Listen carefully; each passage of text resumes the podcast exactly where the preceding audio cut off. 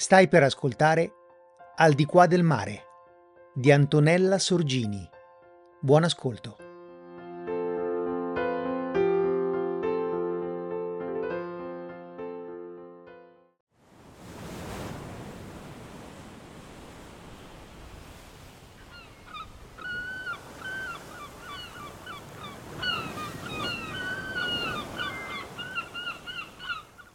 La marea montava e il sole iniziava a nascondersi al di là del promontorio. Ogni arbusto, anche il più esile stecco, allungava la sua ombra verso il mare, come se volesse abbracciarlo prima del calar del sole. Questa era l'ora preferita del vecchio Refilo, che poi tanto vecchio non era. Sarà la distanza tra lui e il resto del mondo che lo faceva sembrare preistorico come una testuggine. Sotto quella corazza fatta di salsedine e barba guizzavano muscoli di quercia. Lui, il guardiano del faro di Santaretti. Il costone di roccia su cui si ergeva il faro era isolato, ma Refilo si era adattato bene a quel paesaggio, come le capre selvatiche che la abitavano.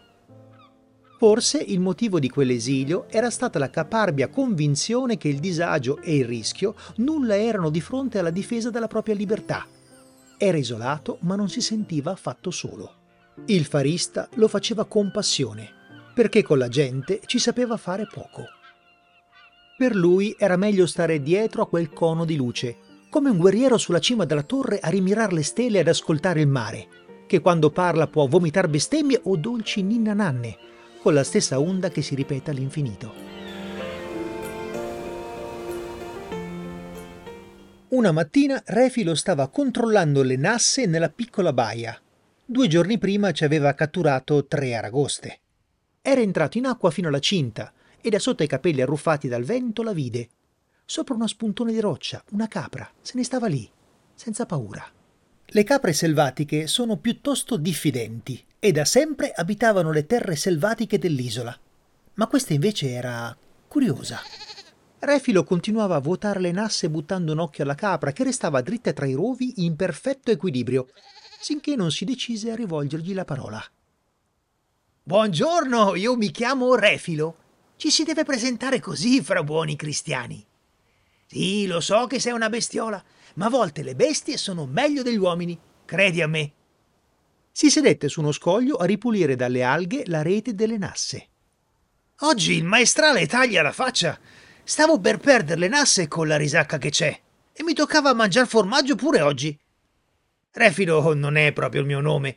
Dalle mie parti è il nome che danno a un vento, che monta all'improvviso dal mare, rapido e frizzante, mentre solleva le sottane nelle sere d'aprile». E rise lisciandosi la barba. «Me lo diedero questo nome quando andai a bottega al cantiere di Mastro Librandi. Gli uomini devono imparare un mestiere, a stare al mondo e guadagnarsi il pane, mica come te che ti basta andar per le siepi a mangiar germogli». La capra nel mentre aveva cambiato posizione. Si era messa dietro un cespuglio di mirto e ne staccava i frutti uno ad uno. Li masticava con rapida ingordigia. Gli occhi acuti nascosti da un cespo di peli seguivano con attenzione l'uomo che le parlava. «Avevo 8 anni quando iniziai a lavorare dopo la scuola.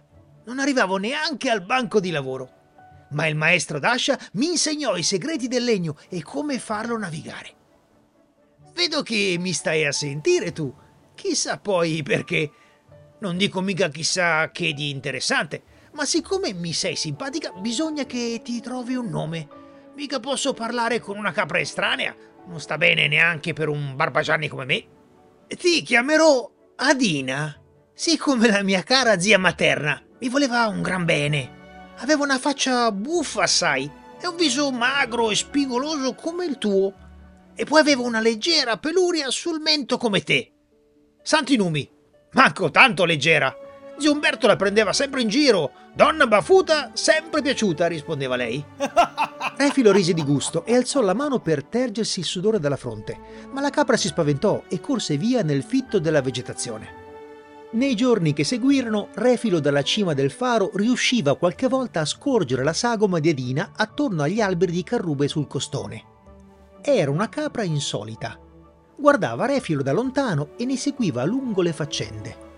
Refilo iniziò così a lasciarle un pugno di bacche di ginepro sul recinto e lei a sera si avvicinava e le mangiava.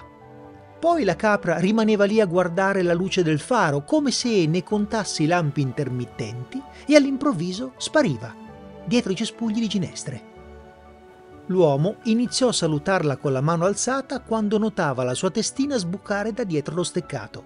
«Ehi là! Ciao Adina!» gli gridava agitando il braccio.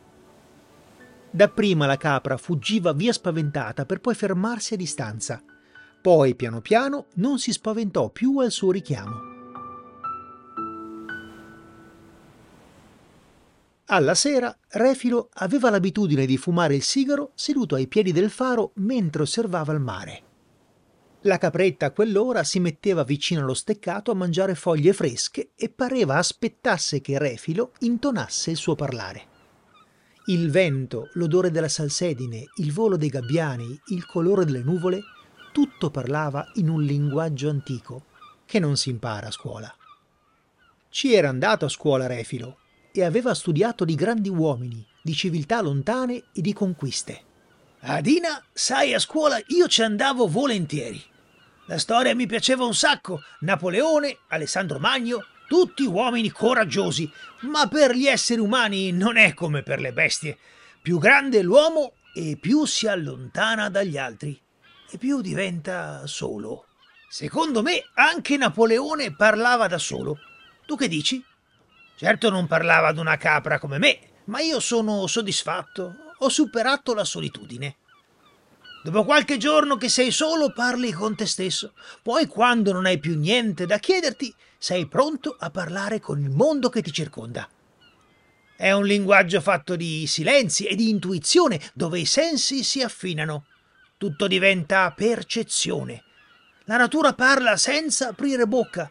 Anche tu, Adina, riesci a parlare di te anche senza voce.» Una boccata di fumo volò via portata dal vento. Refilo guardava laggiù una barca lontana veleggiare tranquilla, ma una fila di nuvole basse sostava sulla linea dell'orizzonte. Le chiamavano le cignate, perché ricordano le candide piume dei cigni. Se si avvicinano però alla costa, il brutto tempo sarà rapido e spietato. Le ginestre, ancorate alle rocce, iniziarono a piegare i folti arbusti sotto le folate di vento. Refilo aveva il compito di controllare il generatore e di assicurare i cavi e moschetti. Per un farista il brutto tempo era un nemico con cui combattere una perenne guerra, ma non c'è niente che ti fa sentire uomo come vedere in faccia il nemico e riuscire a difendere la tua casa. Le mani esperte di chissà qual è il suo compito compiono velocemente gesti dettati dall'esperienza. Refilo testa le funi, controlla bene ogni ancoraggio e sale su in cima al faro per la ripida scala chiocciola, col binocolo tra le mani ossute. La luce del faro indica la salvezza per i marinai. È vista da migliaia di uomini di cui Refilo non conosce i volti, ma ne intuisce forte e chiara la paura. Basta quella a farli sentire tutti fratelli. La tempesta arranca dal mare come una mandria di cavalli selvaggi. Refilo sale in cima al suo faro pronto a difendere la luce e con essa la sicurezza in mare, ma lascia aperta la porta da basso. Le folate di vento sbatacchiano l'uscio facendo cigolare i cardini, ma lui aspetta ancora un po' e guarda giù dalla balaustra delle scale. E poi la vede, un muso appuntito e due occhi curiosi che lo osservano, Adina. Sapeva che la capra, intuita la tempesta, avrebbe cercato un sicuro riparo, meglio di qualche anfratto sulla ripida scogliera. Ma vederla varcare la sua soglia lo riempì di gioia. Anche lui aveva varcato una soglia, quella della natura che lo ospitava, e di cui ora ne faceva parte. Un sorriso sul viso di Refilo, come una grossa ruga, squarciò il temporale.